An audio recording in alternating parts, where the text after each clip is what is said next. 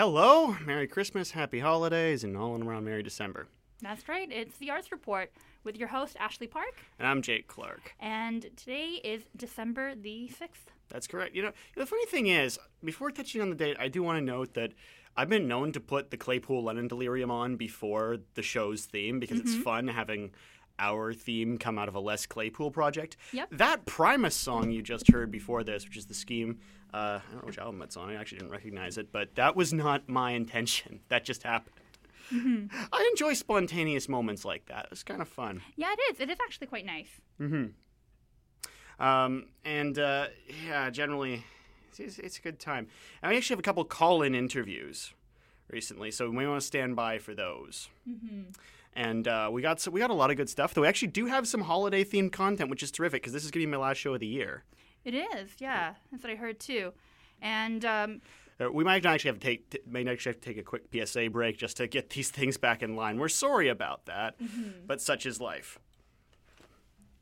Right. Uh, one second, please. Having trouble finding affordable fresh baked goods and coffee?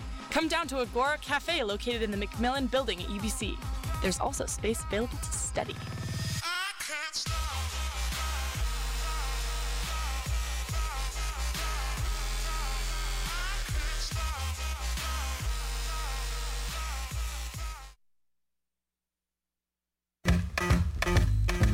The UBC Concrete Canoe Team is a student engineering design team. Every year, we design, build, and race a canoe made entirely out of concrete. Whether you're in first year, fourth year, or anything in between, we would love to have you as a member. Check out our Facebook page, UBC Concrete Canoe, or our website, guessitfloats.com for more details.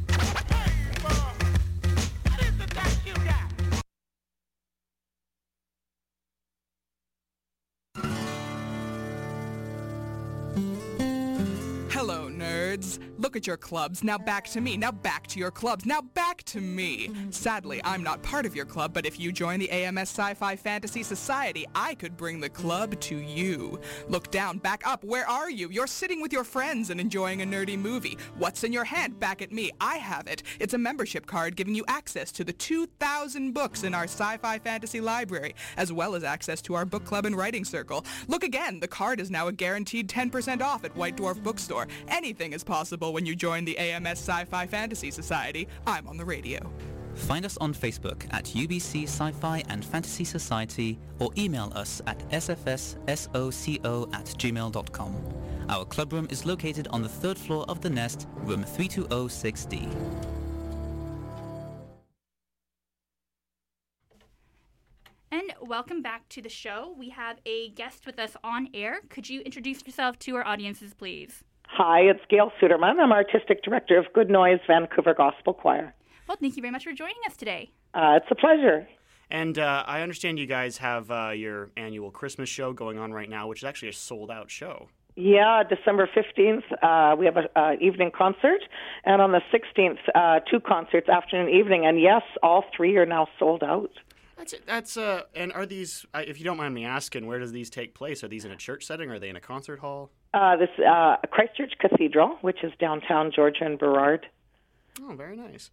Yeah, it's our it's our home base. We rehearse there, perform there. So, uh, yeah, it's a great concert venue used for a lot of um, a lot of concerts for various groups in Vancouver. And now we've had various representatives of- of Good Noise on the show for the for the holidays before, and every time we're really very interested in how you guys sort of keep it fresh because choir music, choral music is a very venerated tradition, um, especially in we would say well a lot of well actually come to think of it like it, it didn't come out it, it predates most the nation sort of. Yeah. Well, So- being a gospel choir, we're a little bit different than a traditional choral ensemble or, or a choir, um, in that a lot of our music is related to popular um, styles and genres.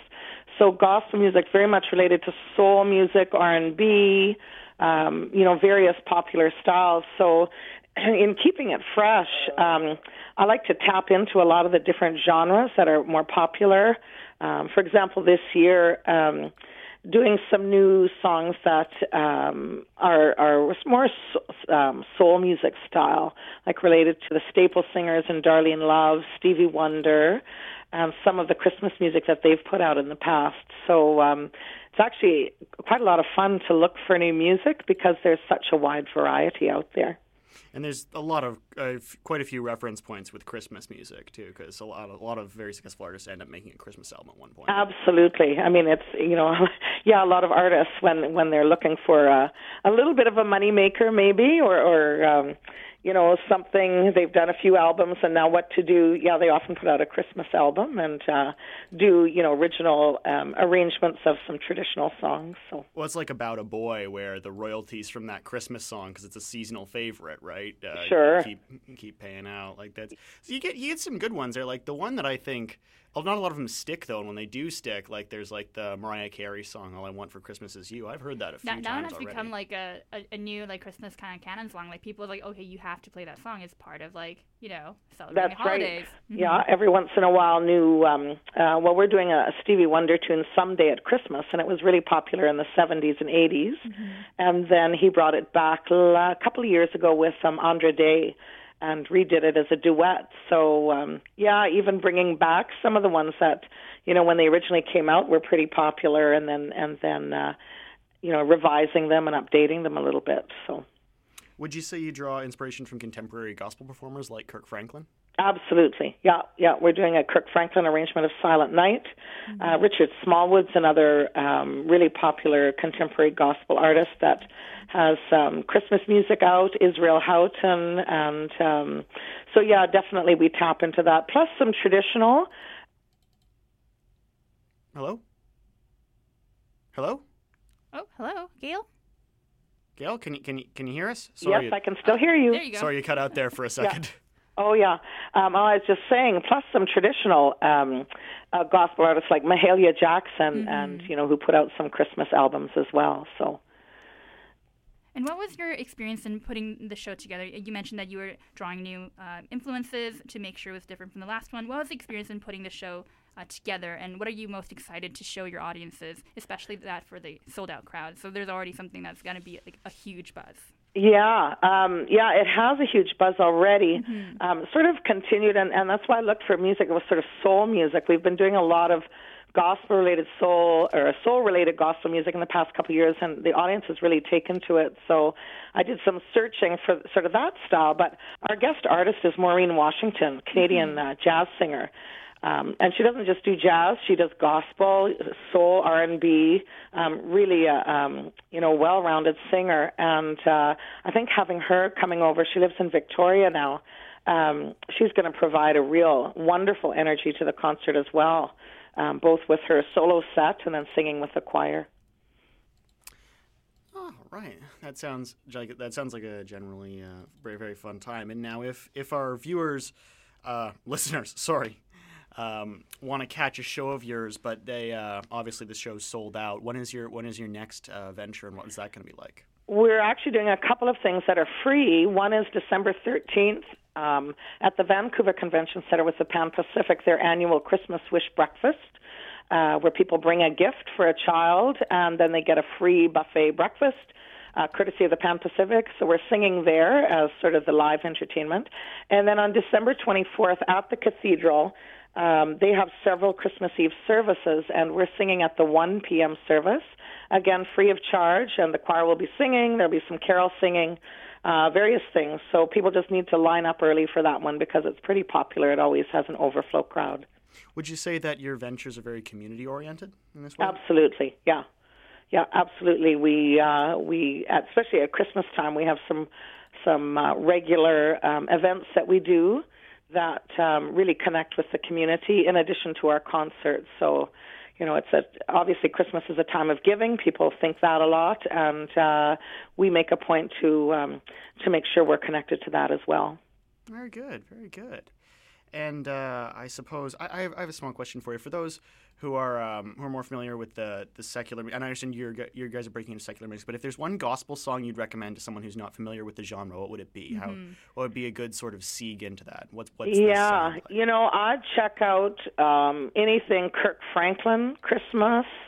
Um, Richard Smallwood Christmas, like if they're looking to sort of really understand the gospel experience, and even some of the old Mahalia Jackson Christmas to kind of hear the origins of of just the beginnings of, of contemporary gospel music, and then um, Stevie Wonder, um, you know, those artists as well. They've done they've done Christmas, and their backgrounds are are all from sort of a gospel tradition, so they incorporate that into their soul and their R and B uh, music, sort of the Motown sound. There's that whole eclectic mix of things. So, yeah, just exploring. I mean, if you if you just do uh, a Google search or a YouTube search for gospel Christmas music, there's a whole lot of stuff that comes up. Good stuff. I, I imagine there would be. Yeah. Mm-hmm. Sounds the good. origination of the holiday. Uh, all right. Uh, is there now? Um, is there anything else? I suppose with the show. I, Well, of course, it sounds like it's gonna be sold out. If there's anything that people do want to go see, if they have any last minute tickets, do you sell them by the door by chance or no? We don't. We are actually Ah. completely sold Oh, out. no. So yeah, there won't be any tickets at the door this year. And I just should say that we've never sold out this early. Like it Mm-hmm. sort of took us by surprise. Um, of of course, a nice surprise because you know when you put on a concert, you're always looking to sell those tickets. But Mm-hmm. um, yeah, it just uh, we've been sold well since about a week ago, and it's the earliest we've ever sold out. So Mm-hmm. it's it's a bit of a you know, we wish we had more, and I even thought, oh, could we add a fourth concert? But of course, everything's just booked up this time Of year, of course, yeah. and uh, really not really an opportunity to add that. So maybe for next year, we'll have to consider Mm-hmm. consider expanding our series a little bit. And you mentioned that you do have other events around uh, around this time as well, so people can't go to those. They can go hit the uh, free events. They just have to line up, which is great. Uh, thank you so much for joining us on our show today, and uh, break a leg. Thank you so much. Yeah, Thanks thank for you. having me. Yeah. Bye bye. That was that was fun. Yeah, that was great. I'm really excited. Uh, again, gospel music during this time is always like a big thing. It is that holiday season after all, and it is going to be really good to see what they uh, they can do. The interesting thing for me, I kind of wonder sometimes. Mm-hmm. I was thinking about asking this, but it is a really daft question. Is that if you if you sort of have to be in this church setting to appreciate it? And the interesting thing is that a lot of the so. ways churches are built is acoustically. I mean, not necessarily for music, but church music's been around for a, a long time. It's been one of the Mm-hmm. domains of it. Like Hildegard of of Bin- Bingen, Bingen, uh, another thing along with Brecht Brecht Go for bloody that I can't seem to pronounce. Mm-hmm. Uh, her compositions have been around for a while. I've seen them performed. Like the Mu major chord started out in um, I think Dominican chants. Mm-hmm. It's, it's it's it's weird how interconnected that history is, especially for someone who like as as an as an atheist myself, like I haven't seen much of gospel music in the flesh, but I've I've listened to a lot of it, and I've certainly listened to a lot of R and B in my life. And there's definitely that influence. Like Solomon Burke was a minister. I didn't know that. Yeah, so, so was um uh, what's the guy? Let's stay together. Al Green. He's got like a church in Memphis. I feel like I feel like Al Green would have. I don't, I don't know. When you mentioned Al Green, I wasn't that surprised. But anyway, I, I actually grew up um, in kind of a Catholic uh, setting. My parents uh, went to church. We went to one of the few uh, Korean community churches back in the day, in the good old uh, late '90s, y'all. And uh, I remember there was always, you know, that kind of like mass thing that happens, uh, especially around that time. A lot of singing. Singing is a good way for people to kind of like get together and uh, kind of like praise something. I think singing has just been a universal thing for everyone. So even if you're not sonorous. Uh, religious, I actually am not, uh, to be honest. Um, it's still really nice to listen to, I think. And one thing I really dig about like old school music that you don't see anymore is that you don't really have those like deep, deep baritone voices anymore, right? In Well, like popular music. Yeah, I've, I've noticed that a little bit. Like, I can't think of anybody working right now who really goes into that range because with a lot of R and B guys, they do like the falsetto thing. Mm-hmm. Like with the, I mean, as Can- as a Canadian, I think we are kind of responsible for that because we're the nation that produced Justin Bieber, Drake, and The Weeknd, Mm-hmm. and. Uh, Justin Bieber R and B cred is like, it doesn't exist, but uh, the like The higher pop. yeah, well, true. well, it, those are like the like Drake and the Weeknd sort of. They're- they're, like, kinda kinda. Occupy. Yeah. Oh no, it's, it's it's falsetto. With the Weeknd, it's falsetto. Yeah, like that's Weeknd is falsetto, definitely. a te- But With- Drake kind of goes into tenor territory a little bit, not too much. insofar as he can sing. Yes, he Yeah. sings tenor, yeah, I think so. and that's actually I like him better when he sings. To be honest, When he, then when he raps, yeah, it, when he does it both in the same song, it's weird. It, it's just awkward because like you got the smooth R and B bridge, and then you got the verses about him being hardcore. uh, when you're an, an alumnus of the Degrassi franchise, it's hard to make that seem true. Like that is the only thing. When fifty percent of Canadians, so they look at Drake and they're like, "Oh yeah, he was on Degrassi at some point." Mm-hmm. I, I, that's not just me, right? No, I, have never no. actually watched Degrassi, but I still know that. That's okay. I haven't watched like I, I don't even remember like a plot of Degrassi to be honest. I remember watching it, but I don't remember any of the plots because it was just kind of like you know the, the quintessential like middle school, high school narratives and stuff like that. Im- imagine halfway between Dawson's Creek and Skins, Mm, okay. uh, leaning towards With Dawson's, Creek. Yeah. But like like like Skins is a really brilliant show. Degrassi, to, to its credit, like uh like I I the, what that I know show. of it because I haven't I haven't watched it, so it's hard to say this, but Mhm.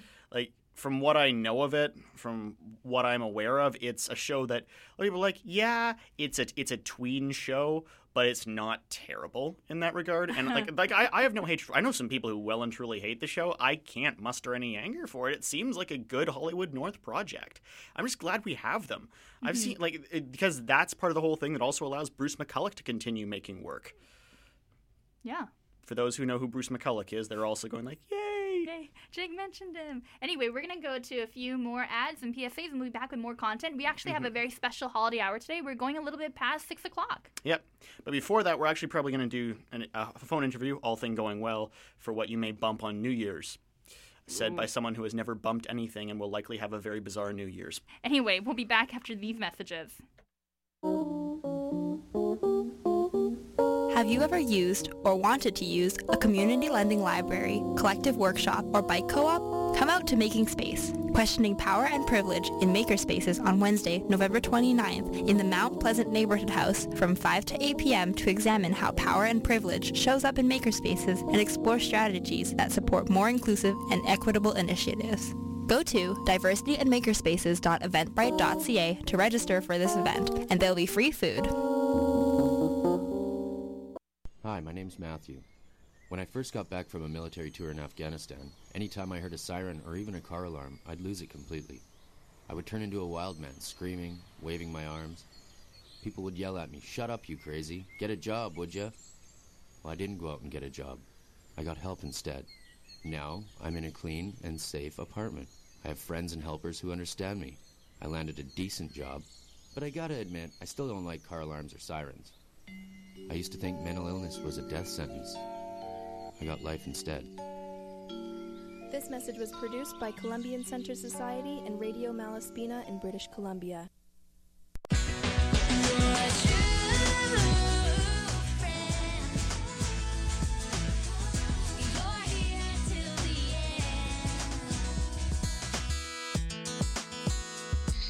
So you're a member of CITR and Discorder, but are you a true friend? Get a Friends of CITR and Discorder card for $20 for discounts on Main Street at Antisocial Skateboard Shop, Biltmore Cabaret, Red Cat Records, Lucky Comics, The Wallflower Modern Diner, Neptune Records, The Rag Machine, the Regional Assembly of Text, and so many more.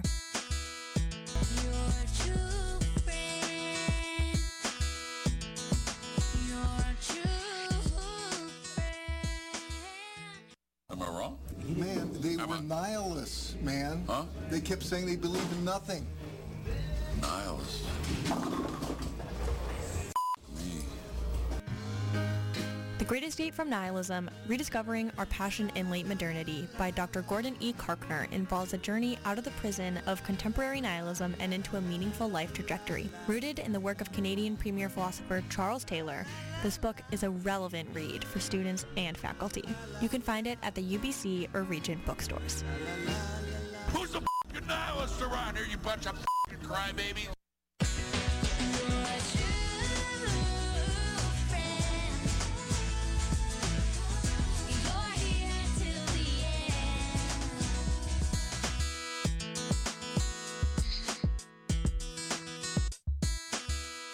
You're a member of CITR and Discorder, but are you a true friend?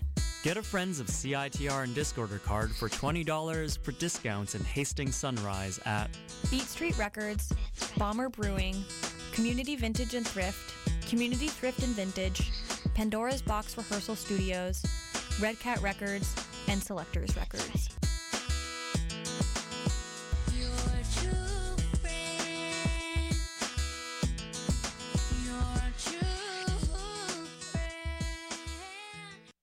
Allow me to tell you about Unceded Airwaves. What's mm-hmm. that? Isn't that some kind of indigenous radio show? It sure is. Tell me, are you down for decolonization? What? I certainly wish I could hear about indigenous issues, people, and events on the radio. You're in luck because Unceded Airwaves talks about all these things and more every Monday morning at 11. Music from indigenous artists and coverage of all the hot happenings in indigenous art and entertainment. On CITR 101.9 FM. Oh wow. And they broadcast all this from the traditional, ancestral, and unceded territory of the Musqueam people? Find out for yourself. Mm-hmm. Monday mornings at 11. Or find episodes online at citr.ca. Today we're joined in the studio by the Cedar Program Youth. Where you at?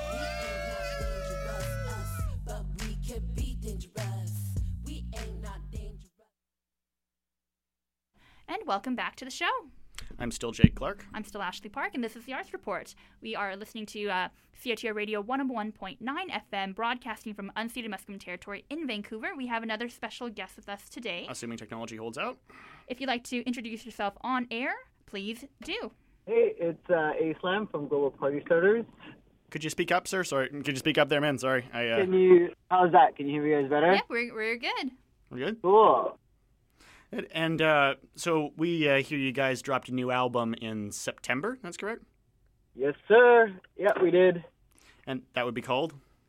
Um, the actual album is called Tonight. Tonight. Could you tell us more about the genre that Global Party Starters kind of like belongs to? If you guys don't have a genre, how would you characterize your music? Yeah, no, it it definitely fits uh, like in the what people call the electronic music or the EDM genre because EDM has gotten so um, kind of broad. Mm-hmm. And and uh, so within and within that, I think the what I read about it is your mission statement is to sort of take it to a, as you said, deeper lyrical area, and that's interesting because EDM is also the sort of addition to lyrics to EDM, at least that I've noticed as someone who's not that familiar with the genre, is more a more recent thing with DJs like Calvin Harris, who've uh, Yeah, exactly, and you know, it's kind of um, yeah broadened, uh, and a lot of producers have really pushed the limit on it.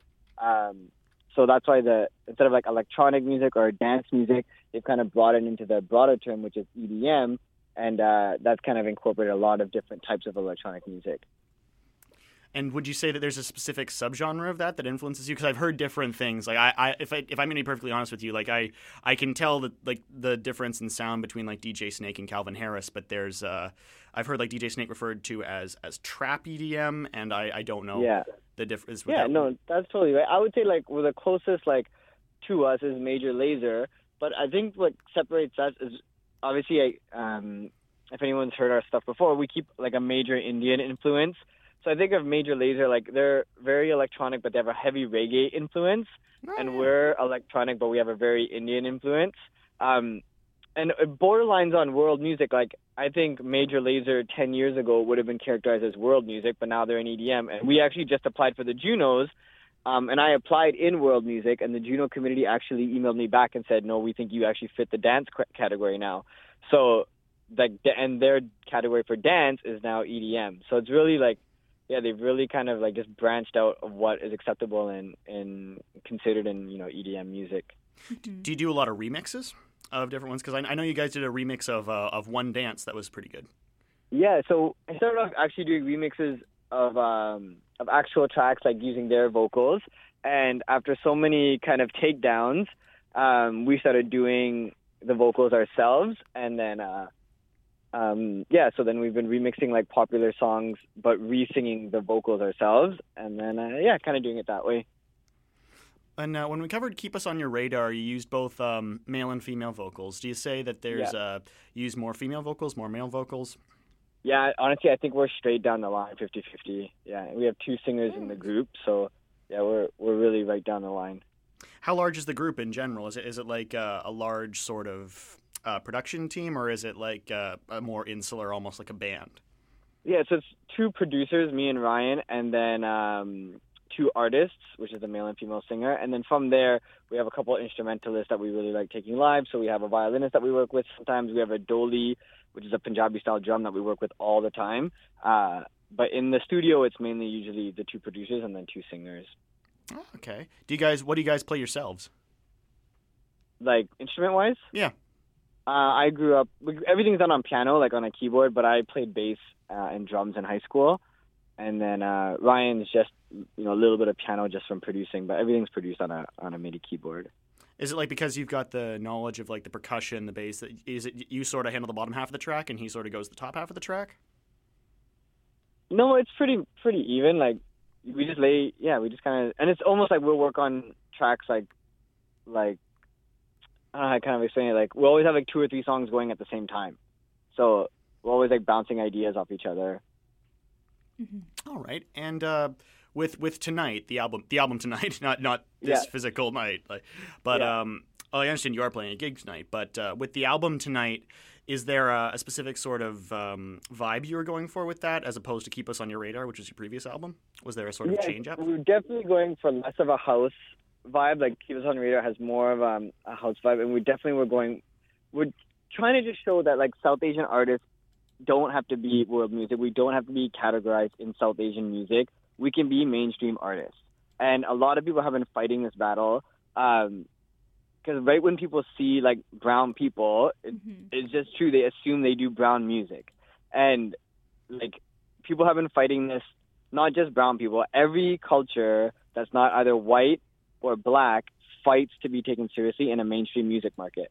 So, um, like black music and black people fought that battle a long time ago. Uh, and now it's time for other cultures to fight the same fight. So I'll give you an example. Filipino artists almost are never on mainstream radio, and there's never been a mainstream Filipino artist until Bruno Mars, who barely plays up the fact that he's actually Filipino.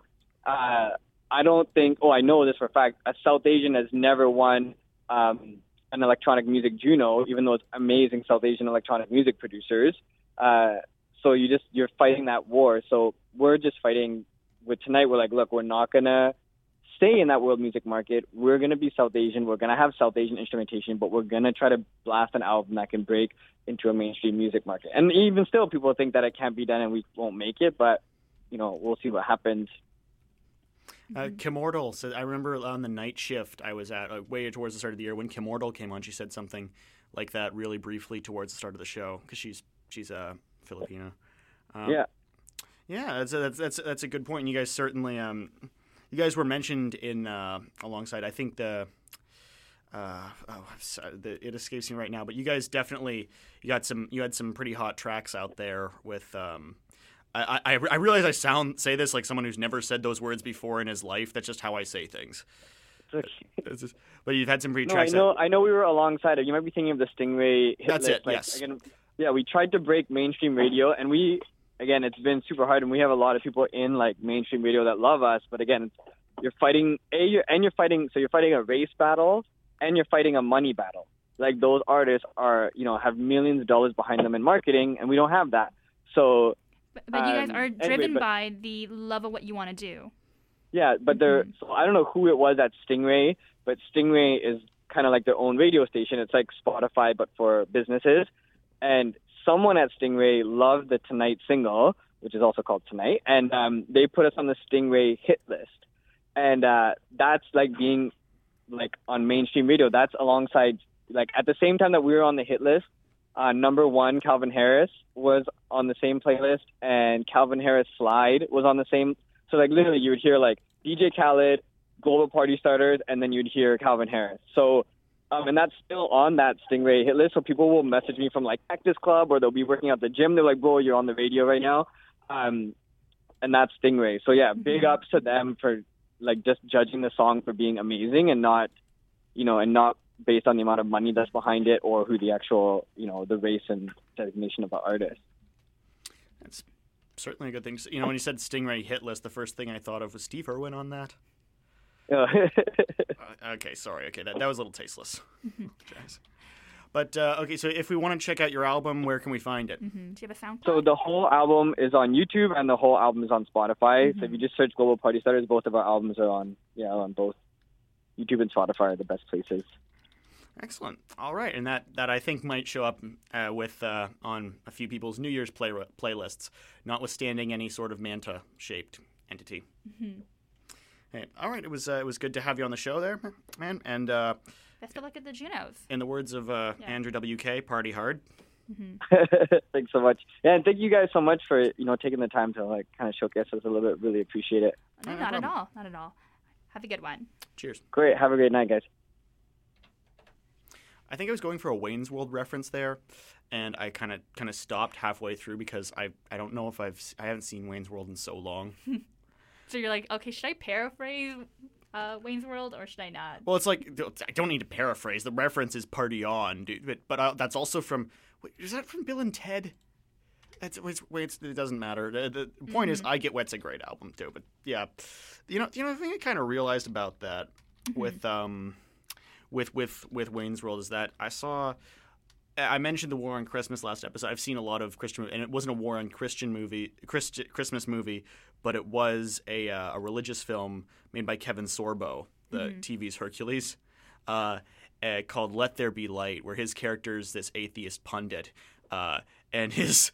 I I think his character, I think, directly references Wayne's World, but also has it like an Andrew WK poster at some point. So I was wondering if like his wife wrote it. It seems like someone Googled the line, saw the Andrew WK song, like that's where it's from. But the intonation is exact. Sounds exactly like Wayne's World. So it was something I thought th- that's a fairly easy reference to clear up. I don't know. That these these are the things I think about. Mhm. It goes to a weird place. You mentioned a night shift uh, when you were t- talking to a Global Party Star, and I Oh, actually yeah. wanted to uh, bring it up. At the MOA tomorrow, they have another night shift. It's called Supernatural Vibes. It is tomorrow, Thursday, December the 7th. Bar music will be uh, at 7 p.m., live show at 8 p.m. The admission is $10, but it is free for Indigenous people, UBC students and staff, and MOA members. Uh, and it's going to be a great time. Looks like we have an MC Suzette Amaya.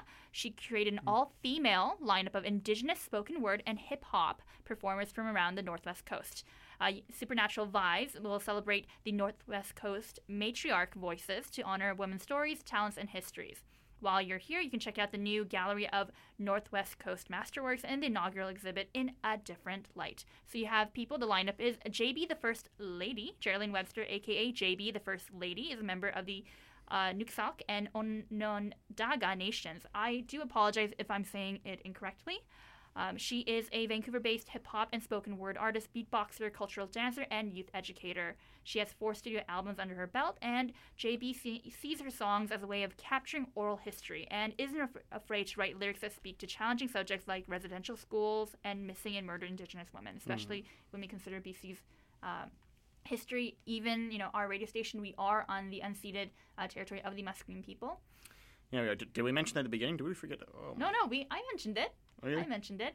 We always mention it because it's always good for us to know this is unceded land, and Yeah. we need to respect the fact that you know it was taken without you know permission. Yeah, it's it's it's it's a contextual note. hmm And we also have Sister Says. It's a soulful indie pop group based out of Vancouver's, uh, based out of Vancouver.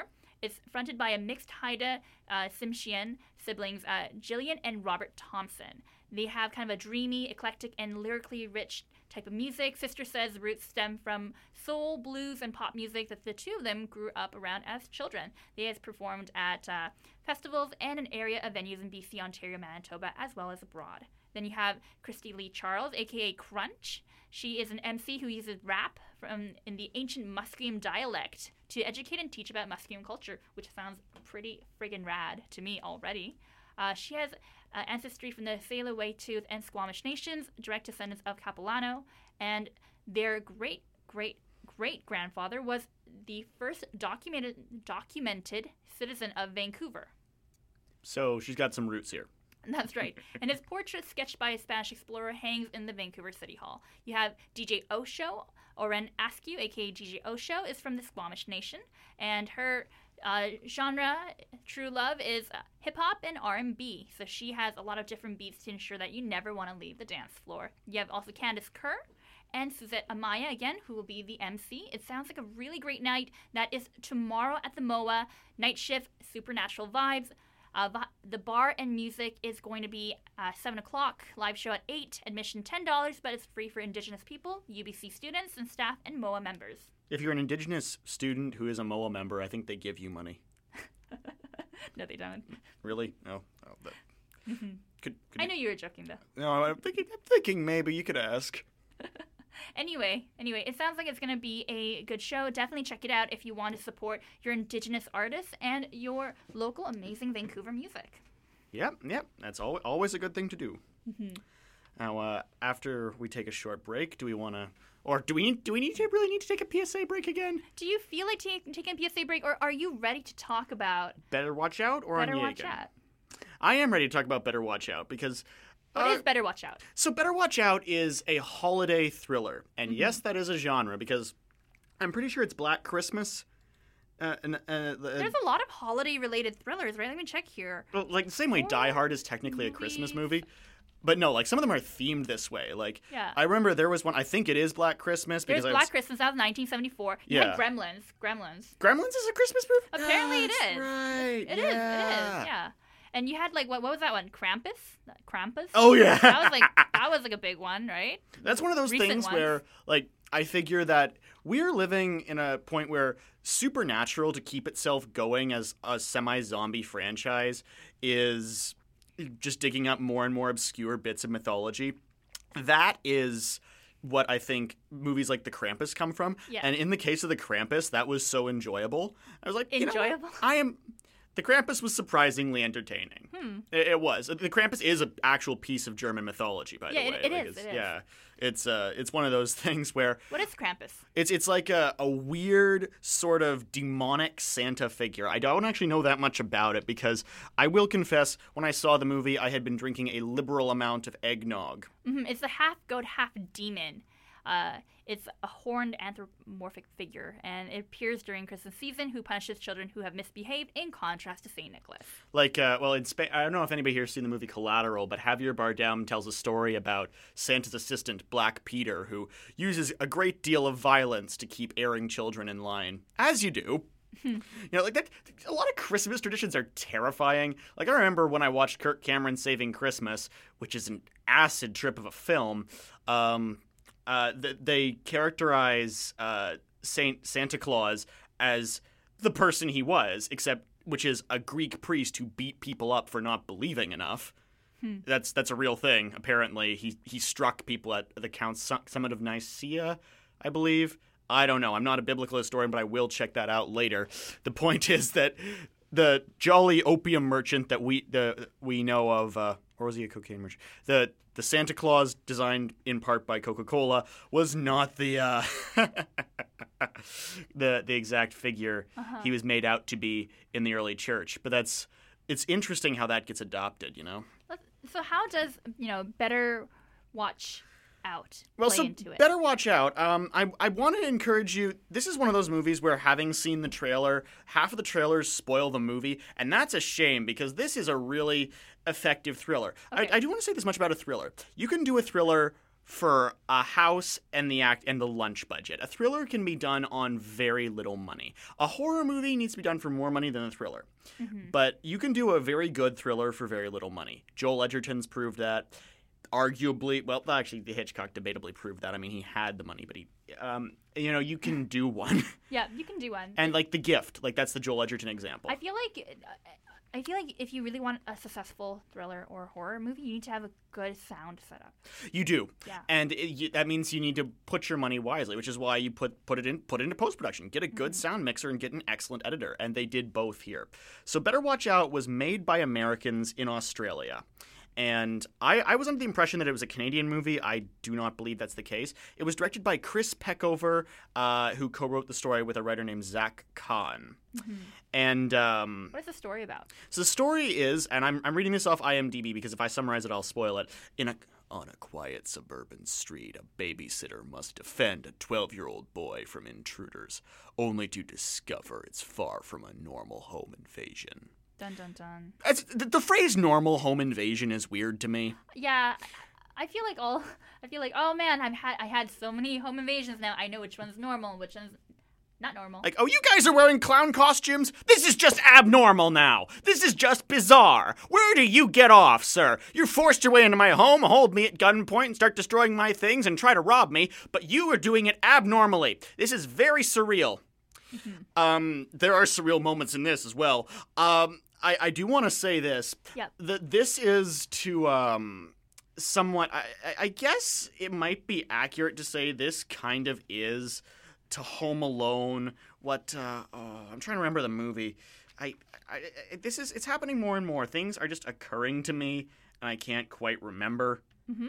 But the um, uh, you know, you know that movie, the the the YouTube video of Home Alone being recontextualized into like, um, you know, just him torturing two guys. Two adults. Yeah. Yeah. This this seems like the guy saw this, Mhm. and because they do discuss Home Alone at the beginning, and that comes back around later. But uh, it does start off like there are little bits. Oh, I, I do want to say also Patrick Warburton's in this, and so is Virginia Madsen. They're the Oh. parents. Wa- Was it good? They- They're they're good to have around. I will. I do want to. This so Olivia Olivia DeYoung DeYoung DeYoung. De, her name is spelled DeJong, but I'm assuming it's DeYoung.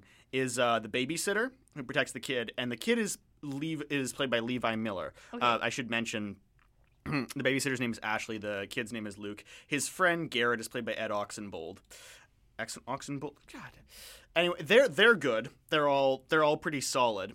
Um, in terms in where where they uh, where they appear and like it's it's a, another point that I got to make. Uh, and this I don't want to spoil too much, but Levi Miller's performance uh, takes a pretty effective turn in this.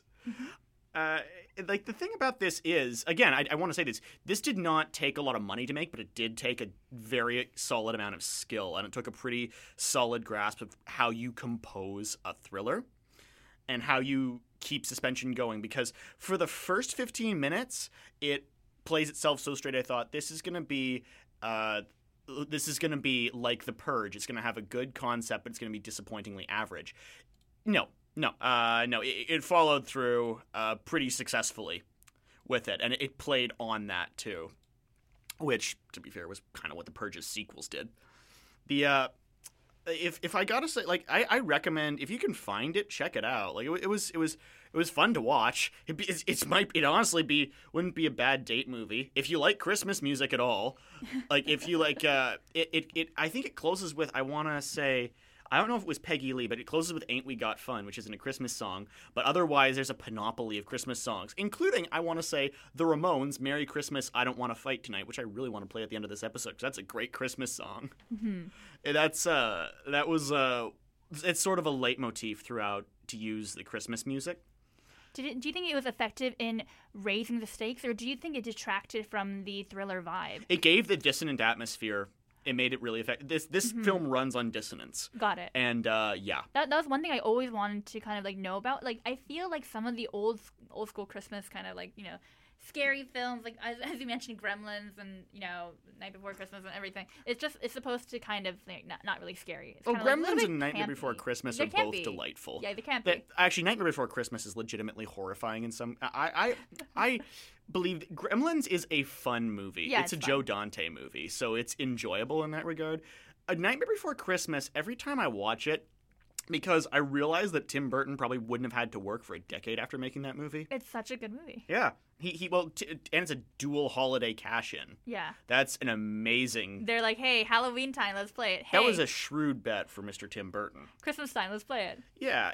uh, With that though, like this is the thing with Tim Burton to me in general is every Mhm. time I see one of his movies again, because uh, except for Ed Wood, Okay. uh, which is also my favorite Tim Burton movie, uh, make that what you will. I see a little bit more into his psyche, and it's v- sort of like peeling an onion, and I find it slightly discomforting.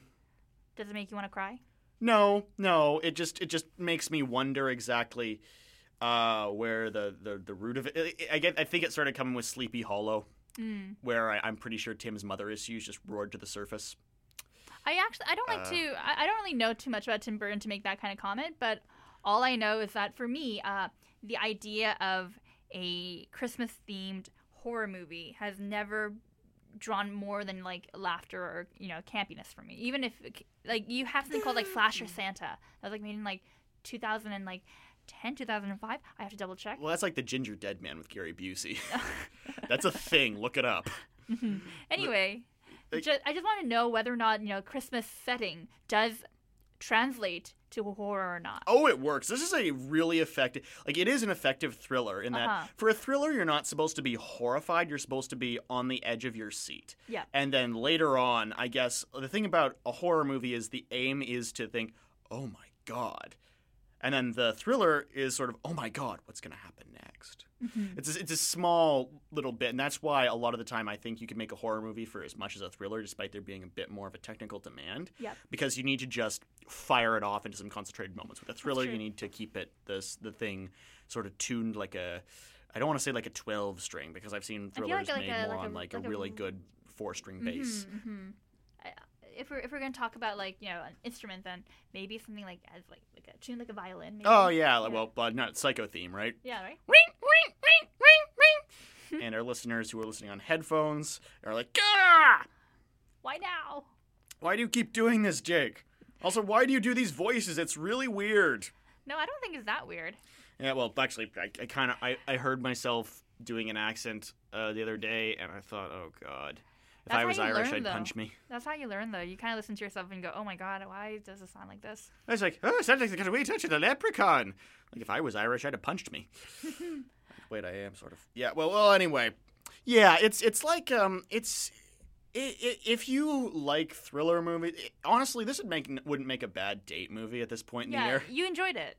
Yeah, I enjoyed it. It was a good, good small budget thriller. It made excellent use of what it had. It never seemed cheap. You get to see Patrick Warburton and Virginia Madsen, and that's always a treat. Uh-huh. Like, um, I just, I just enjoy that. I, I, I, because, because I like Sideways so much, I always get a kick when I see Virginia Madsen in things.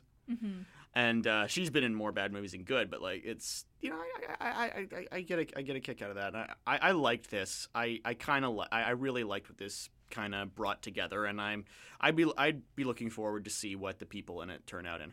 I did think um, Olivia DeYoung was Jessica Rothe from Happy Death Day Mm-hmm. a little bit. Uh, they don't they don't look similar. They're just both blonde, and I'm an idiot. Um, but uh, yeah, she was also also like Jessica Rothe in Happy Death Day. She carried parts of the movie she was in. It was solid. Yeah, check it out if you want to see another holiday thriller. If you like great. Black Christmas, you'll, pro- you'll get a kick out of this. hmm We're gonna go to a few short messages, and we'll be back.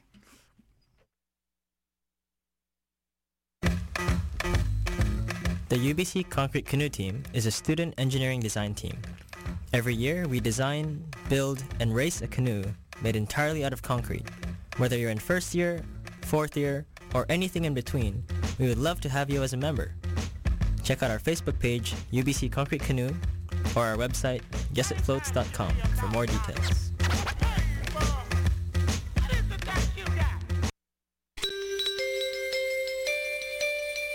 Sit back, relax. Don't miss Jack Velvet's Suburban Jungle Show with plenty of funk, soul, surf, and more music. Wednesdays 8 to 10 a.m. 101.9 FM in Vancouver.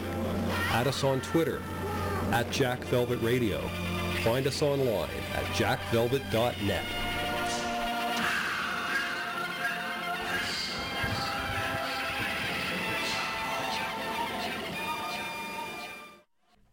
Hello, everybody. Welcome back to the Arts Report. Oh, hi, listeners. Oh, hi. Before we get into Onegin, we I kind of want to do the shout outs Sure. for the show because we got Beauty and the Beast, right? We have Beauty and the Beast, and that's going to be at the uh, Stanley Alliance. and that's going to be next Mm-hmm. week, Arts Club.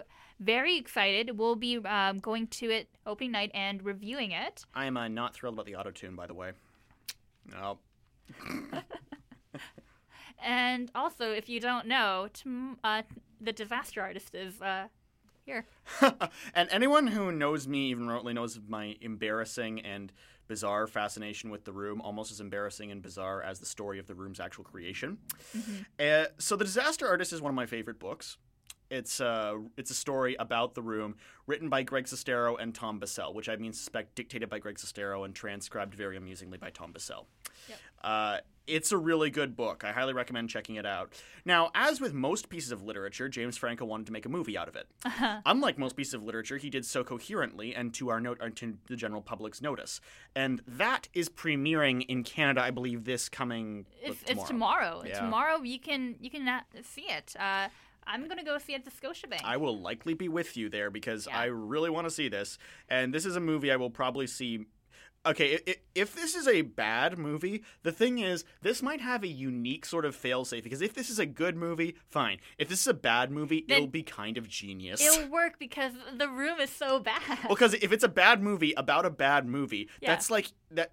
It- it's a cliche to invoke Inception, but That's I right. it would it would also, double negative make make make positive. I- to those who have seen the room. I don't think you've seen the room, right? I've seen the room. like the because I because I, own it on DVD. It's the most I've ever paid for a DVD because it was Uh-huh. it was a twenty dollar uh, DVD. It was signed by Tom Wiseau though, so that's that's neat. Uh, and with that, I've I've screened that at parties, be, with and without the knowledge of those there, resulting in some very amusing observations. If people don't know what the disaster artist is, can you tell us about that book? So, Disaster Artist is basically an account of Greg Sestero's. That's Greg, and that's Mark. Mark. Yeah, in Mark. the room.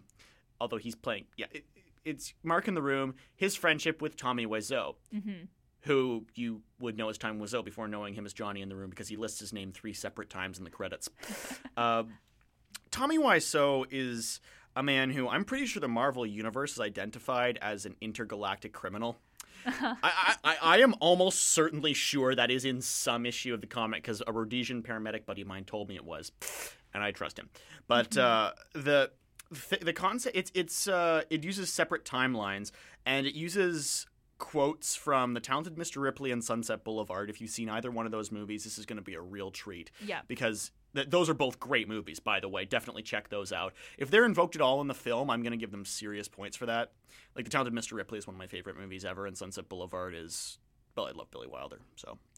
But uh, the the book itself is actually it's an excellent book in terms of it flows very well. It juggles these timelines. It gives you a really, honestly, this really interesting impression not only of this person Tommy Yeah. Wiseau is to an extent the person Greg Sestero is, but you're not reading this to learn about Greg Sestero. Yeah.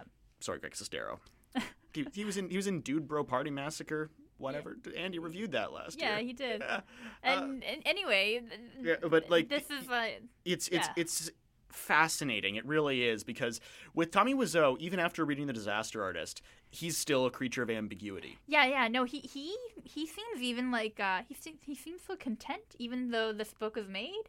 I have no idea how he does. I don't know if content is the right word. I'm, I, I don't seem really that I, phased. I think unfazed Yeah, unfazed. might be the best word. Good idea. And it's interesting because James Franco has been unfazed, like Tom Wiseau has been unfazed by normalcy for his entire, pretty much his entire functional career. True. Like, and even though he does something weird, he's just kind of like, yeah, I did that. Yeah, and, and like like Tommy Wiseau, James Franco is, I would say, a limited actor.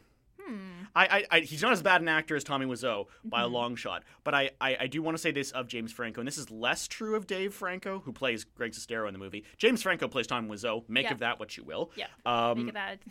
and Seth Rogen, I think, is Sandy Schklair, which is just delightful. Um, proud son of Vancouver that he Yeah, is. that's but right. uh, James Franco, I've often seen him, and this is mostly my impression from the fact that he was in Love and Distrust, and Mhm. from his ap- appearance in uh, as Spider-Man's nemesis. But he's uh, he's occasionally a little one note. He's occasionally a little little wooden uh, as an actor, and I, I think that he has improved. He's been in good movies. It, it, seems like a really good cast. You have James Franco, you have Dave Franco, you have Seth Rogen, you have Alison Brie, Ari Graynor. Alison Brie. Yeah. Uh, Josh Hutcherson, Jacki Weaver, Zac Efron, Hannibal Buress. If you have Hannibal Buress, I Who's Hannibal Buress playing? I, I can't tell you. I was like, that's uh, that, I, I'd honestly be in. Okay, 'cause I- Nathan Fielder. You have Nathan Fielder, another Vancouverite. yeah, Yeah. Nathan Fielder, too. West Coast. This is going to be good. I I I I, I really I, w- the second I heard this movie was coming out, I'm thinking this is something I'm gonna see and I'm gonna have a, an opinion on, and it breaks my heart that I will not be able to share that on the show. Mhm. So I want to do that when I get back. I I, I kind of want to do that because I want to kick off the new year talking about the room. it's like Sure. You know what? Then you know what? We won't talk about the room next you week. won't really. We won't. We'll talk about it when you come back in January. Hey, you sure Andy's gonna be okay with that? Yeah, because t- why not? We'll make we'll make this day our last hurrah. Because then I, I that will be that could be the entire episode. It's just me talking About about, the the, room. room. It, it, it's going to be it's going to be good. I'm actually going to uh, watch it again tonight just to remind myself how bad the room was, and then watch the Disaster Artist tomorrow and see what the making of the worst film is. You know what makes me sad, What? sort of, for myself? That I have most of the room probably functionally memorized. Like, I've never ch- tested that, Mhm. but my knowledge of that film is so intensive, in large part to the book, The Disaster Artist, Yep. that I am probably more familiar with the room than most films that are not The room. Lord of the Rings or Trainspotting. Uh huh. which are two, or, or honestly, the talented Mr. Ripley. But th- that's considering all the movies I've seen, considering the good and the bad. The Room is not the worst movie I've ever seen. It probably isn't even in the top five. No, I, I just think it, it, the overacting was so bad that you just kind of find it endearing after a while. Well, it's it's incompetent. Yeah, it, it's it, it pretty bad. legitimately is. But it's an incompetence that is fascinating. But when you think about it, the Room guy mi- could mix sound. I've seen Birdemic, where the sound mixer must have died while making it because that's the only way I can assume that the, the, the horribleness of the recording. Uh-huh. I've seen Nekromantik, which to this date is the worst excuse for a movie I have ever seen. Like Nekromantik is the one time I've seen a movie and said this should not exist. Well, to be honest, I think you know me. I have. I, I'm a very, very big stickler for, you know, not wasting my time. So if I don't like a show, I'm gonna leave right at intermission. I've never left. I've never walked out of a movie. Well, Never You're, have. you're a good person. I've I've done that a lot, mostly in theater though. Just yeah, well, yeah, King Charles the. I feel yeah. I don't feel bad for that. People No. go, "Do you feel bad?" I don't feel bad for that. I knew I was not going to enjoy the rest of the show, and I had better things to do. And speaking of which, Let's on talk- Yegan, Onegin was so good. You're, I, I can't believe I was like, "Oh, I hate blah blah blah. I hate this. I hate that. I'm gonna walk out." Then I went, the Arts Club has redeemed themselves. It's so good. I wanted to make a transition based on Tommy Wiseau's accent, but I think he's Polish. If I had to put Mhm. money on it, he's Polish, not Russian. So, Anyway, Onegin was so good. It is by Amiel Gladstone and Veda Hille, uh, based on the poem, the epic poem by Alexander Pushkin. If you don't know about it, Amiel Gladstone sounds like he should be starting a revolution right now. Um, I, I've so I read the book. I've read the the book by Pushkin, which That- is that's right. There was in- also an opera too. Yes, it is. by uh, Peter Ilyich Tchaikovsky. Tchaikovsky. I, I've I've only listened tangent a, li- a little bit to the opera, but Mhm. good opera as far as that goes. The poem I highly recommend. I read it too. I thought it was going. The whole to- thing. I, I I didn't. I read like part of it. I'm like start, I'm still reading through it. I'm reading through it, and I I still liked it, but I think I feel like I liked it more because I saw this musical.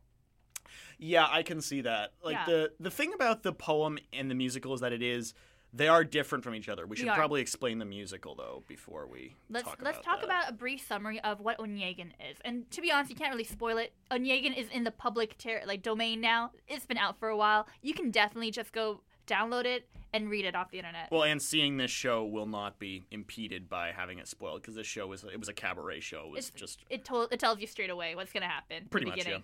Great, great. I loved it so much. Please go on, Jake. so.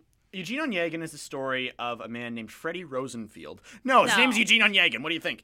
um, Yevgeny Onegin in the Russian. Mm-hmm. Oh, Russia. Anyway, he's um, he's sort of uh, he's like sad Bertie Wooster. I would kind of go with like he gives like a sad like rich boy vibes, and he's like, oh man, I'm such like a you know I'm such an f boy, but I'm so intelligent too. He's kind of like a Byronic hero in a way, and it comes from like the Russian literary kind of like trope of superfluous men. One question: Why can't we say fuck boy? This is the station that hosts Nardwuar. I just want to point that out. Um, I know, but I didn't do a content warning. Now content warning. We're gonna say fuck boy. yeah. Okay. But uh, yeah, that's sort of who he is, and yeah, he's Lishny Chil- Chilovek, if I am going to say it incorrectly in Russian. It's basically an 1840s and 1850s Russian literary concept derived from the Byronic hero. Yeah, and that's uh, another thing to note when you're thinking about uh, Pushkin is that uh, Russia's relationship, literally and culturally, to the rest of the world has always been a little off, Hmm. and during the the state of the czars, like this is like this was well before lines of communication exceeded the letter, so. Yeah, Russia was a little uh, regional, might be a good way to put it, um, but also really weirdly distinct. Like it was a little too east of Europe and a little too west of Asia. Mhm. So it had this bizarre cultural place. And uh, probably the closest domain it had was to Greece and the Caucasus. Mhm. And uh, th- there was also a series of wars around that point, largely in areas like Greece and the Caucasus. And uh, how how best to how best to describe this? There was a large there was a landed gentry in Russia because it was it was a semi theocratic monarchy. The czars ran it, and the and the Greek and the Russian Orthodox Church was instituted Mhm. and that the result was you had people like Onegin who were basically protected throughout. Like they were the beneficiaries of the entire uh, system. Is a cliched term, is a loaded term, but yeah, they were the beneficiaries of the system. So Onegin has carte blanche to do whatever he wants. In the poem, it points out I think that he he wrote poetry for a little bit, and then he generally just kind of monkeyed around, and then he decides to go to the country because he's so bored with the city Mm-hmm. um, where he meets up with his buddy Lenski, who's a poet, and um, his sees the world through glasses that are a profound shade of rose. Um, Lenski is enamored of Olga, who has a sister, Tatiana. And the two are night and day. Olga's very sprightly, very young country lassie. Uh, Tatiana is uh, a bookish shut-in. Would Yeah, be. she's more she's more I guess uh, reserved in a way. In in in the in the in the poem, she is. I think in this one too, she is basically uh, kind of a shut-in, Mhm, and right. uh, so she falls for Onegin, and she falls hard. Um, and Onegin rejects her. And in this one, it's interesting because in this one, it's him. Oh, I don't want to be tied down. In the poem, as I remember it, it's that also, but it's informed by also legitimate self-hatred and the desire to very condescendingly protect her. hmm He admits that the letter was touching, but he would quickly grow bored with marriage and can only offer Tatiana friendship. Yeah, and uh, And they tell her to basically, you know, be more in control of your emotions, Tatiana. Other people can take advantage of you. yeah, uh, that comes around, by the way. Mhm. So, uh, Lens he gets annoyed at Lensky and starts flirting with Olga. That's right, because uh, Lenski, despite uh, knowing that you know there's a little bit of like tension there, he invites Onegin to Tatiana's name day Yeah. celebration. uh, which which is sort of like your birthday because the baptism date. Um, and the result of that, as was the result of pretty much any kind of gaffy at that point in history, you know, Andrew Jackson was still alive. The duel, The duel. um, where uh, Lenski ends up dead, uh, as you know, somebody's got to go, uh, and uh, Olga's a widow, and Eugene and Evgeny Eugene, whatever we want to call him, goes traveling for a little bit, comes back to was it Moscow or St. Petersburg? It was St. Petersburg. St. Petersburg, where Olga has married a wealthy general. hmm And that sort of torments him, and he ends up realizing his failure far too late. Tries to get back with her, but she controls her emotions, as he said, and um, rejects him roundly.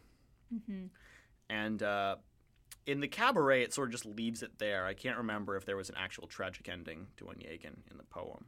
Well, the thing is, she it's the same thing. Like she says that she does love Onegin, but she has moved on. She Mhm. has moved on. And the funny, interesting thing about this is that Onye, uh, not Onegin, Pushkin hmm himself died in a duel. Oh, really? Yeah, That's interesting. Yeah. I think they say that in the beginning of this cabaret.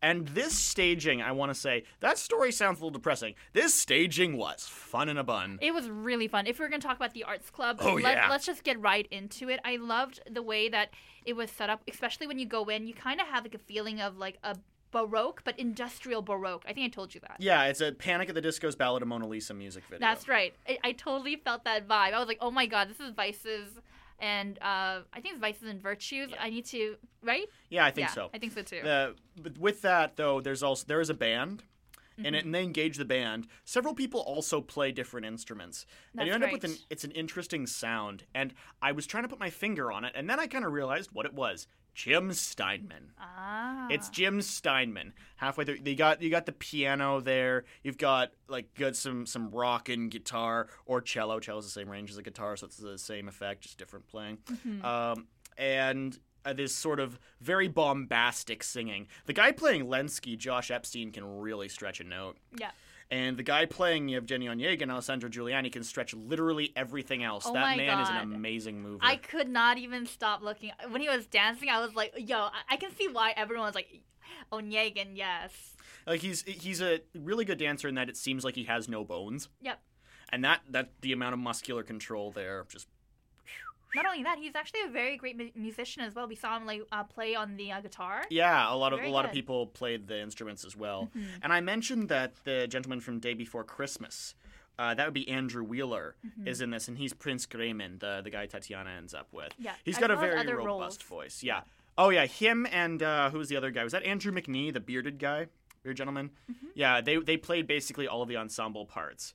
Well, Andrew McNee also played a very hilarious fortune teller where he was slowly metamorphosing into Tom Waits. I, I'm I'm not kidding. Like that uh, that one, I was just smiling so broadly because it was like like uh, like that that sort of showmanship, It that really good. sort of weird Yeah. thing going on. It was excellent. And um, uh, Tatiana, who was played by Meg Roe when we saw it, she was uh, she was quite good.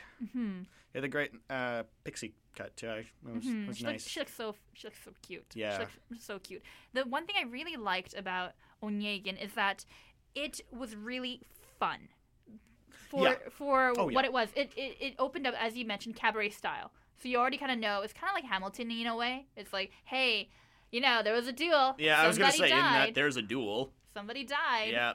That kind of thing. and uh, also that in a well actually hamilton it, because of the medium it's in also Yeah. had to kind of seem like a concert at times which you also do with something like the buddy holly story where That's right. almost the entire thing is music but it's not an opera because there's not a lot of buddy holly's life to talk about he died 23 in this case what you have is a very intense emotional story that's written entirely in verse and the Mhm. idea is to translate that into song and there they they they pretty roundly succeeded Oh yeah, Veda say. Mm-hmm. Hill did a great job. I think everyone's like songs were uh, quite unique, but the motif kind of worked well with everyone's um, particular character arc, so to speak. We're talking about the ghosts. If we're going to talk about Yeah. Onegin talking about the ghosts, and he talks about how he lost his you know uncle. Then of course we learn that he's going to lose you know his friend, Yep. and then he lost like his love.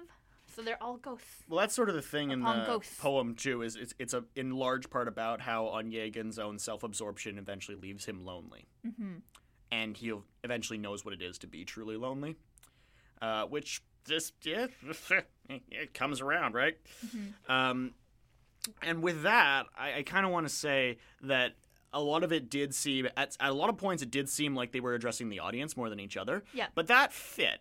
It's a small stage and it's incredibly well rehearsed. Mhm. Like that's another thing too. This is a restaging of a previous one, and you can tell that they a lot of time was put into this. There was everything was on point, including the audience participation. They were giving out shots of vodka to the audience. Yep, I know. I, I, I was just lifting my hand like, "Uh, "Excuse me, waiter, waiter," uh, uh, just to. Sadly, you couldn't get one. Oh, it was it was it was during the week. I don't know if it was during the week. So, Mhm. but uh, that would have been like there was one thing that I did like a lot about it was they they nailed the audience participation, which is difficult. It's uh, and there's also the letters too. I got a copy of one of those actually. Let me you see did. if I can you find did. it. You did yeah, get a copy. You Uh, were able to. it says Tatiana. It's a small envelope here, very period accurate. And as I'm opening it right now, there is actually something inside it. I, I, um, uh, could you read that? My cursive. I can read it for you. I too myself, I cannot read. I can't read it. It must have been a doctor's handwriting's terrible. Mhm. Um, yeah. but it has the word Tatiana in it. yes, it does, and that that's the important thing. Yeah. But that's uh, it, it worked very well. I'd say I I recommend seeing this. Oh, it's it was a lot of really, fun. really good. Uh, the the songs gave me a tran- Trans Siberian orchestra. Yeah, that's right, you mentioned that. I mentioned that because they have the. I believe the band was called the Grateful Dead or the Ungrateful Dead. The Grateful Undead. might the Grateful? Undead. I The don't Gra- know. The point was that they were in pur- that they were musicians in purgatory. Yeah. So that that was the joke there. Sorry for spoiling that joke, by the way. It was funny at the time. It was really funny. It was really funny. I really liked uh, "Let Me Die" when um, Tatiana uh, Meg Roe was Oh, yeah. her solo. She's very very great. Like you have that that that kind of soft like you know kind of beginning. Then it turned out to be like full on rock medley at the Yeah. end with the guitar, It and I'm just like wow. When they play on the double meaning of the French too, that was that was fun. Yeah. a lot of French in this play. In A lot of uh, lot of. French in this play. which which makes sense because they're all the educated continentals, you know. Mhm. Which in Russia would be very much in vogue because there was uh, big vogue for I think was Baudelaire hit in Russia? I don't know. I suppose you would have been you know stories about the darkness and uh, degradation, what have you. hmm So yeah, check out Onegin. I mean, the Arts Club generally pulled that pulled that one pretty well together. The one thing I, I wanted to kind of maybe talk about with Onegin is that maybe it was just me, but it felt like it went really fast.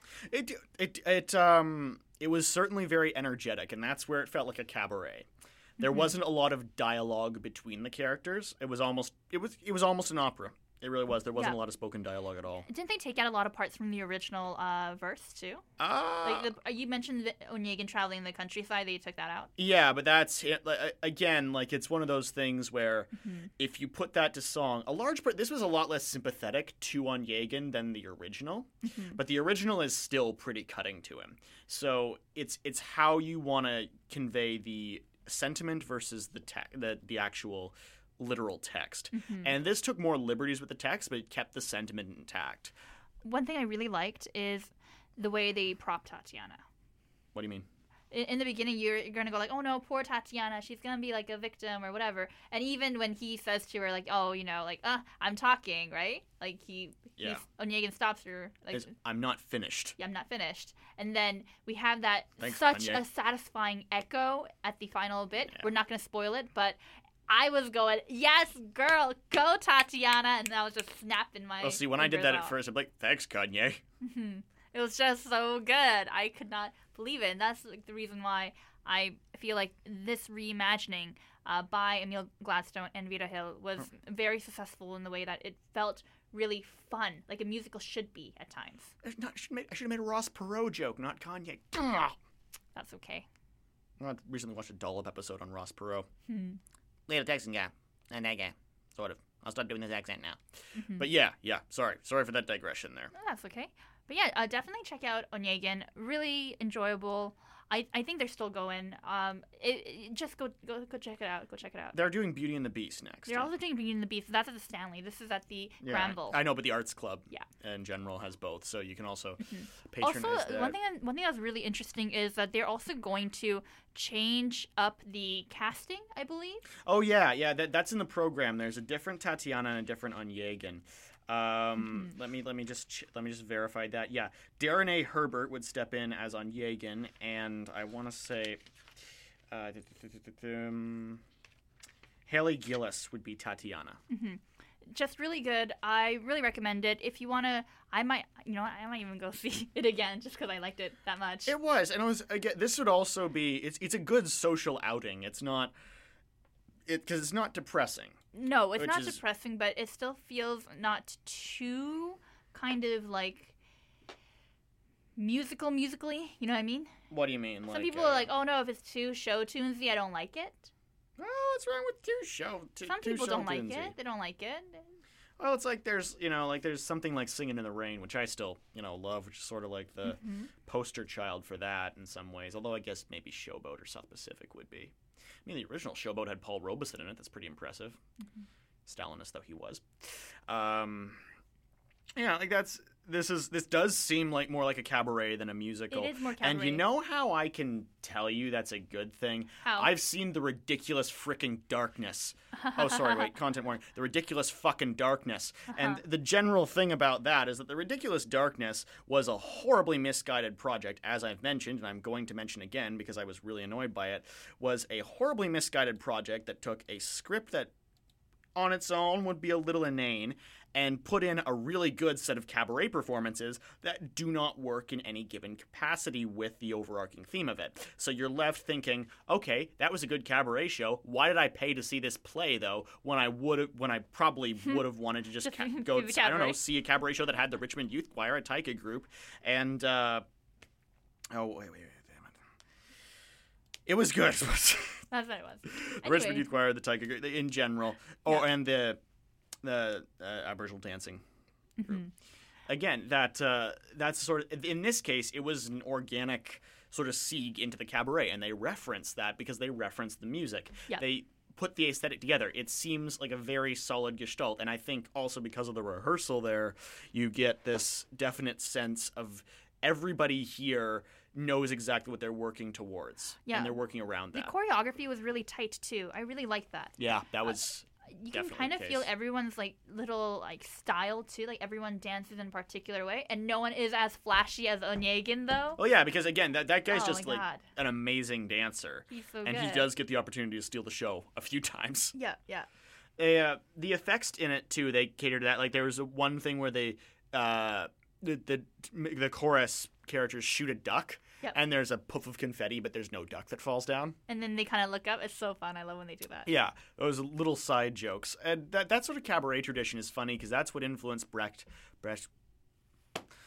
We need some kind of shorthand for that, uh, and also E. E. Cummings. Come to think of it, it is sort of an inspiring medium, but it's also one that you don't see a lot anymore because that was vaudeville, right? Yeah. And vaudeville is probably one of the most famously displaced genres of the past century. So when you think about that, that, that this still sticks around and that this is still as good as it is, is, you know, a kind of an odd sign of preservation there.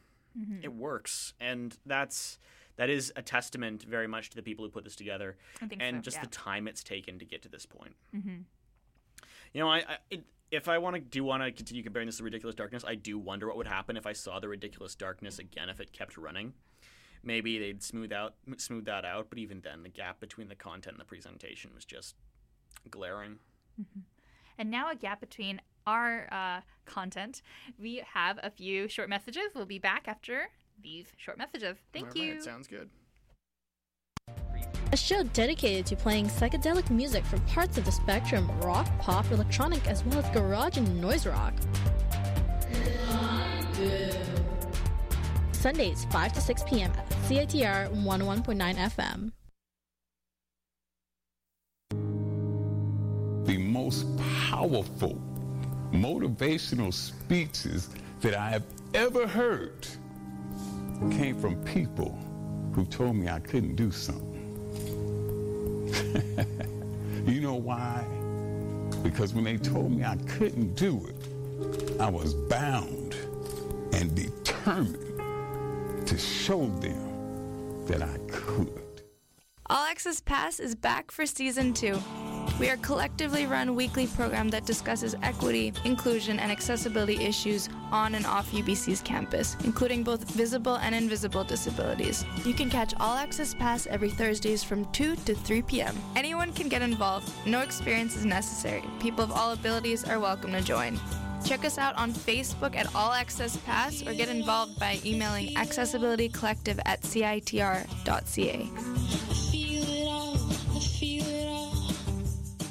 The wings are wide, the wings are wide.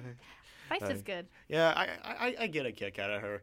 I Mhm. still like the Reminder's still a great album. You know, It- like it just- is really one of my favorite albums. I still play like one, two, three, four as much as I can. That's like that's. Uh, I I think I know that one on piano. If I, It's- I've, I've probably forgotten it at It's this so point. nice. It's so nice. This being the end of the year show, I kind of want to make this point before I forget it. Sure. It's sort of the time when we look back on the year and we talk about, you know, the highlights, lowlights, things that spoke to us. Mhm. I do want to mention last year, I'm pretty sure, I don't know if this made it into the final podcast, but I mentioned Happy Birthday Guadalupe by The Killers, which I was under the impression was released that year. I was wrong by several years Uh-huh. and would like to issue a, a retraction for that. Mhm. I had just not been aware of The Killers album of Christmas music. Still a great Christmas album, by the way. They're coming here tonight, actually. The fact that I'm not going to be able to see that sort of stings me, but it's also, you know, exam being exam season being what it is. Uh, that also small retraction for the ridiculous darkness episode. I referred to T.S. Eliot as an English poet. He was in fact American, but he was an Anglophile. Also a uh, deeply orthodox anti-Semite, as many are familiar. So he did get a very indicative portrait painted of him by Wyndham Lewis. Also, a uh, well, actually, Wyndham Lewis was more of a distinct proto-fascist than that, but you know, tomato, tomato. Uh, What you pulling up there? Just the Ramones' "Merry Christmas." I don't want to fight tonight, which Ah. will play us out. You read my mind. Thank Yeah. you. What about now? Looking back on this year, you know, we've come to think of it, we, we got we got a good bit of content to look back on. Yeah, we we do actually. I one thing I really liked about this year is we had a lot of like great new arts reporters joining us, uh, doing a lot of good reviews for the underrepresented. We had a uh, web comedy series that was uh, reviewed by uh, Ileana. We had a art uh, exhibit reviewed by Tatiana. Did Yep. not mean for those names to rhyme. We had a lot. Oh, it's, I wish we had Tatiana on the show today. Mhm. we had uh, we had uh, VIF, we had VAF, which is also very good. It was the Yep. first time a reporter went to VAF, and uh, it, it was a very uh, good experience for us. Uh, and we went to a lot of great theater shows too. For me, my top three are probably uh, Onegin, Wilderness, and um, oh, Lonesome West. Because I've been thinking about this a lot. Like Lonesome West made me laugh like a hyena. It was Mhm. a great show. That was very great, very funny. And Wilderness was a show that, like, I honestly like just was novel to me. Like it was novel and experimental in a way that actually worked and put itself together. Again, unlike the ridiculous freaking darkness. Uh huh. Darkness. You gotta let that go, buddy. You gotta let that go. I gotta let that one go. It's just annoyed the crap out of me. And then Onegin was just a really excellent cabaret show. Like that, those were all very high quality shows, and they all sort of Mhm. They f- sort of fit on a continuum with each other. I think because when you think about it, The Lonesome West still horribly dep- uh, the, if you view it at face value, horribly depressing show. Yeah. But funny as all hell. Because you know what? Sometimes that's funny. Sometimes you gotta have a good laugh. Martin McDonagh actually made a new movie apparently um, which is a bit of a departure because it's set in the South of all places with nary an Irishman in sight. For me, I think um, one of my highlights is definitely Onegin. I think another highlight is going to be the disaster artist tomorrow. I, I again, I I'm don't really want to. I, I, the thing about the disaster artist is I'm looking forward to seeing it. My Mhm. expectations of it are suspended to a degree because I am fairly certain that James Franco has something up his sleeve in one direction or the other, but it's even odds which way it's going to go. Yep. Also, I really liked um, Fringe Festival this year. We had a lot of uh, good uh, shows that we got to uh, go um, see. A lot of uh, artists we got to go to t- uh, go talk to, which is really great. And I enjoyed seeing Happy Days uh, here at UBC Theater. I really enjoyed Angels in America. Uh, Petroi- Perestroika? Yeah, Perestroika. yeah, that, that was that, that was very good. That was very good too. And I think those are kind of like my highlights. A lot of the uh, theater coming out uh, this year really touched me on some points and either making me very angry that I leave or making me um, just be at the edge of my seat clapping along to like the music. It just um, a lot of good work. Um, really kind of uh, provocative work, should I say, happened. And there's a lot of things changing in 2017 that feels both kind of like we've gone backward and also that we've gone forward. Well, that that gap is not ideal in a few ways, but I you know, feel- at least there's a yeah. forward element to it. There is a forward element to it. I do feel like um, the arts and what is being expressed by artists and the power dynamics that come to making art is being explored more than ever right now. So that is one thing I'm. I, I feel so. I feel so. I feel like who's making the art, who's creating that message, is now being as you know taken seriously than the art. Then of course the art, and then we mentioned this to um, the actor who came in our last show. Yeah, yeah. I remember. hmm And he he was kind of talking about uh he was kind of like on the on the fence about it. He's like you know uh, he does feel like the character needs to be seen separately you know from the art or the art being separately you know seen separately from the artist. But I think now we are at a point where we have to kind of see as artists like how does our art affect other people? How do our art or our words or the way that we express change the world in a way? Well, this is sort of an issue I kind of have with that, and this is the fact that, to an extent, there's always going to be an element in art that is, to a degree, very, and this is probably affected by the fact I've been reading a lot of E. Cummings, but there's always a certain kind of individualism that comes of art. Um, There's always, because there's always an author, whether or not there is an author in practice, will attribute one to a piece. Because you can have a piece built by a committee, but everyone's going to f- want to figure where did this come from specifically. Mhm. You can't just say this exists on its own right. Everything comes from somewhere.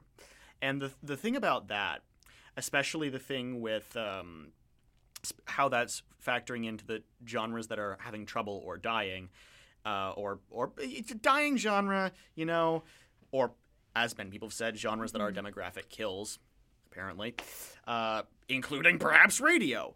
Uh, the point uh, is that that interaction is less sustainable than we previously realized, Yeah. and other factors get introduced into it. And because of that, what I feel as someone who creates content in more than one of these supposedly dying mediums is that there is always an option for form to contort itself because, as we might have mentioned, vaudeville Onegin's here. Mm-hmm. I mean, if you transported, say, Buster childhood Buster Keaton's childhood compatriots who are in the vaudeville show watching him get the crap beaten out of him without you know moving his face, and they saw Onegin, they'd be like, "Huh?" But we can trace that continuity, Mm. and that's very interesting to know. hmm So, so yeah, that's It means something to someone, is what I kind of Yeah, I- I- very roundabout. It does, and I think it, it it. The the thing that I want to kind of like look forward to in 2018 is that uh, even if we have these forms or traditions that people like to think of, like oh you can't touch that as tradition, you can't touch that is you know that. I I want to kind of like uh, I want to see art that looks deeper into how these traditions were made Like what? What's like I don't know. You were you were kind of talking about you know gospel music and how it comes from like Dominican, you know, like monks and whatnot, right? Oh yeah, that that's way back. Like that's, that's, way back. That's what I'm saying. That's we're talking about composition, but yeah, Mhm. the, the there's a root to it, and those traditions go a great way back. But they're also so far in the public domain at this point Yeah. that you can question them to a great degree. Like there's a lot of people for whom religion is a great part of their life who wouldn't Mhm. think twice at someone co-opting Hildegard of Bingen because that's just the association of it. It's gone. It's it's history now more than faith. For for for me, what I what As I'm a non-believer, I say this. what I'm talking about when I when. I uh, what I'm talking about when I say like I would like for us to kind of look at uh, tradition, how they come from, is that I feel like 2018 is going to be a year of transformative work. We have a lot of people who are interested in creating, as uh, the member of Global Party Starter said, that they want to you know challenge and not ascribe expectations of the genre. yeah expectations of, of the genre and do something uh, different. I would love to see where that goes to. I feel like 2018 is going to be that kind of year. You already have people who are kind of ousting away old hollywood the you know shaking up the the the, the guards of Well, I don't know if I've said this before, but the day Warren Beatty dies is the day the golden age of Hollywood ends properly because Mhm. that he's the the, last like- surviving Yeah, yeah. milestone of that. That that's he's the last surviving figurehead. I feel like really like maybe this is gonna get me a lot of um um Flack? neg- yeah flack negativity is that when we call things golden age I feel like we don't see how that gold is made. oh, the golden age is t- was terrible for Yeah. a majority of people, but the point of that is that, That- it was great for the industry, which tells you something about the way that's put together. That, yeah, that was the way it was put The together. funny thing I've heard is that 2016 was the year everyone died, and 2017 is the year everyone turns out to be awful. Yeah. And this all your heroes are monsters. Well, this is the thing about that. I'm wary of calling people heroes because Mhm. I'm aware that the people that I've probably seen as heroes, like Christopher Hitchens, for example, have done a lot of questionable things at very least. I know that Christopher Hitchens' habits killed him. I know that he said things that are probably chauvinistic and Islamophobic to a certain degree, and I'm willing to defend him on some of those and willing to say, you know what, beat up the dead man on other ones. But the point of that is where you draw the line. And I think we Mhm. talked about that before about Siegel and Shuster Yeah. but that line is is mutable and you have to draw it. It is a line in the sand so you have to understand that it's a mutable thing that you're trying to impose permanency on. And d- does the fact that kevin spacey's a predator mean that i'm, I'm gonna like say uh, how, that i'm gonna like the usual suspects any less? No. I, I still like the usual suspects a lot. But the thing is that you can make great art and still be a terrible person and you can appreciate that art and not condone the person because chinatown is one of my favorite movies of all time and i think Mhm. roman polanski should probably be in prison having horrible things done to him on a daily basis because of what he's done For me, I whenever I see somebody that I go immediately, I actually really don't like Ben Affleck. I really don't. I i like him as a director and producer i just don't think he's a very good actor I don't like him in basis as him as a you know what he's what he might have you know done, especially with uh, all the other allegations, especially knowing Weinstein, that kind of thing. So for me, when I have to separate, I separate, but I don't congratulate as as other people might have. They might be like, "Oh, he's so great. Of course he can't do that." I don't I don't do that. I go like, "Okay, he did okay in this role, but I don't particularly find him any more laud worthy than somebody else Laudable. who laudable. Thank you, laudable than somebody else who is not a bad person, but you know performs at a same level or even better. Well, for me, the uh, example of who you can tee off on is Chris Brown because Chris Brown's a terrible person and a terrible artist, and the fact that he is still successful is probably indicative of the not only the, the, of a certain low bar that is not being set by his listeners, it's being set by A&R that will push his product. Mm. Because there are a lot of people who will listen to something based on genre and that number is decreasing, but Spotify is one of the services, for example, that helps that. And when you're a genre artist, which Chris Brown certainly is, because he does not have the panache to be translatable or relatable, he, you end up with, and, and I'm not saying that from a racial standpoint. I'm saying that for the fact that nothing he's ever done is original. It's incredibly derivative within his genre, and that includes the album he won a Grammy for. The fact of the matter with someone like Chris Brown is that there are people who invested money in make in putting him where he is, and even when they turned out that he was an abusive piece of shit, they kept him going because that money is a vested interest. And he is still an abusive piece of shit, and he still does not deserve your money. That was a known fact many years ago, and this is one of those things that kind of gets ignored because it's less present news. And this is another thing celebrity news to me is less informative, but when it gets into the news sphere, as it is right now, Mhm. for example, I have issues with Joe Rogan. I listen to his podcast because we make a podcast, and I oftentimes I get I get a fond feeling from the guy. I don't think he's a bad person. He's had bad people on his show, but it's good that they're at least there to you know you can see people try and explain themselves frequently. Yeah, I, I, guess, fail. but for me, if I even if I have my own podcast, I don't want to listen to um, somebody that I, I know personally that I, I don't want to support. See, I, I think I, I think Joe Rogan is a master of ambivalence in that regard. Okay. But I, I, don't, I don't think he's a bad person for that. I think he's a savvy broadcaster.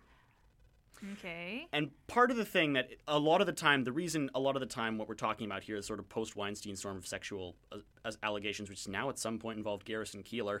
Okay, that's just a weird image. When that comes out, a lot of the information I get on the opposite side of that, on the defensive side of that, comes from the sphere that I would say anchors around Joe Rogan's podcast. Hmm. For me, anyway, because For that's a reference pool that I'm at least willing to take at face value. Mhm. And that I think if we're going to play out 2017 to this, there's different points to be made about this, but I think one point is, you know, think about what you consume to a degree. You don't have to think about it a lot. Yeah. I mean, we, about we, we do this way too much. That's yeah. why we have this show. Like, look at the ingredients box of whatever you eat. Well, yeah, well, Yeah. but you can't make Chardonnay out of shit. You Mhm. can't make an album that should win a Grammy from Chris Brown's vocals. Okay. All right, you know, dude. I, I, I, I realize I'm beating a dead horse there, but seriously, Mm-hmm. You know what? Chris Brown and TMZ I'm just gonna say one thing. Merry Christmas. I don't want to fight tonight. That's a good way to back down. We're over time, aren't we? We oh, are. I wanted to get into Justice League. I know.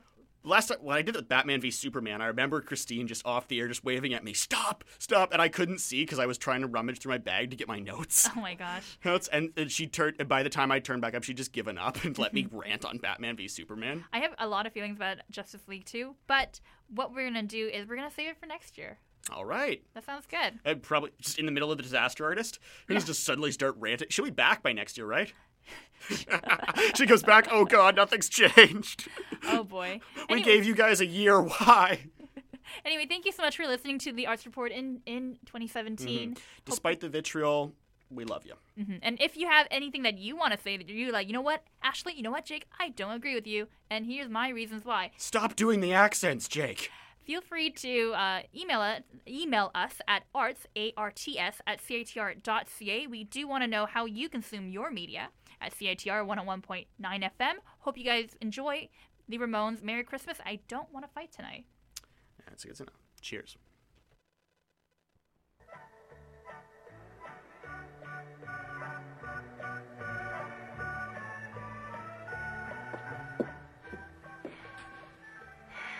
What? You're doing? What? I'm reading a Christmas carol. Oh, since when did you learn to oh, read? Oh, don't start with Well, me. then don't start with me. We were supposed to visit my parents in Mineola. But no, we have to have a Christmas party for your friends. My friends? Yes, your friends. What friends. about your I don't friends? have any friends. You're right. Start with your- You're right. You're right. Because That you don't know how to make friends. Merry Christmas, I don't want to fight tonight with.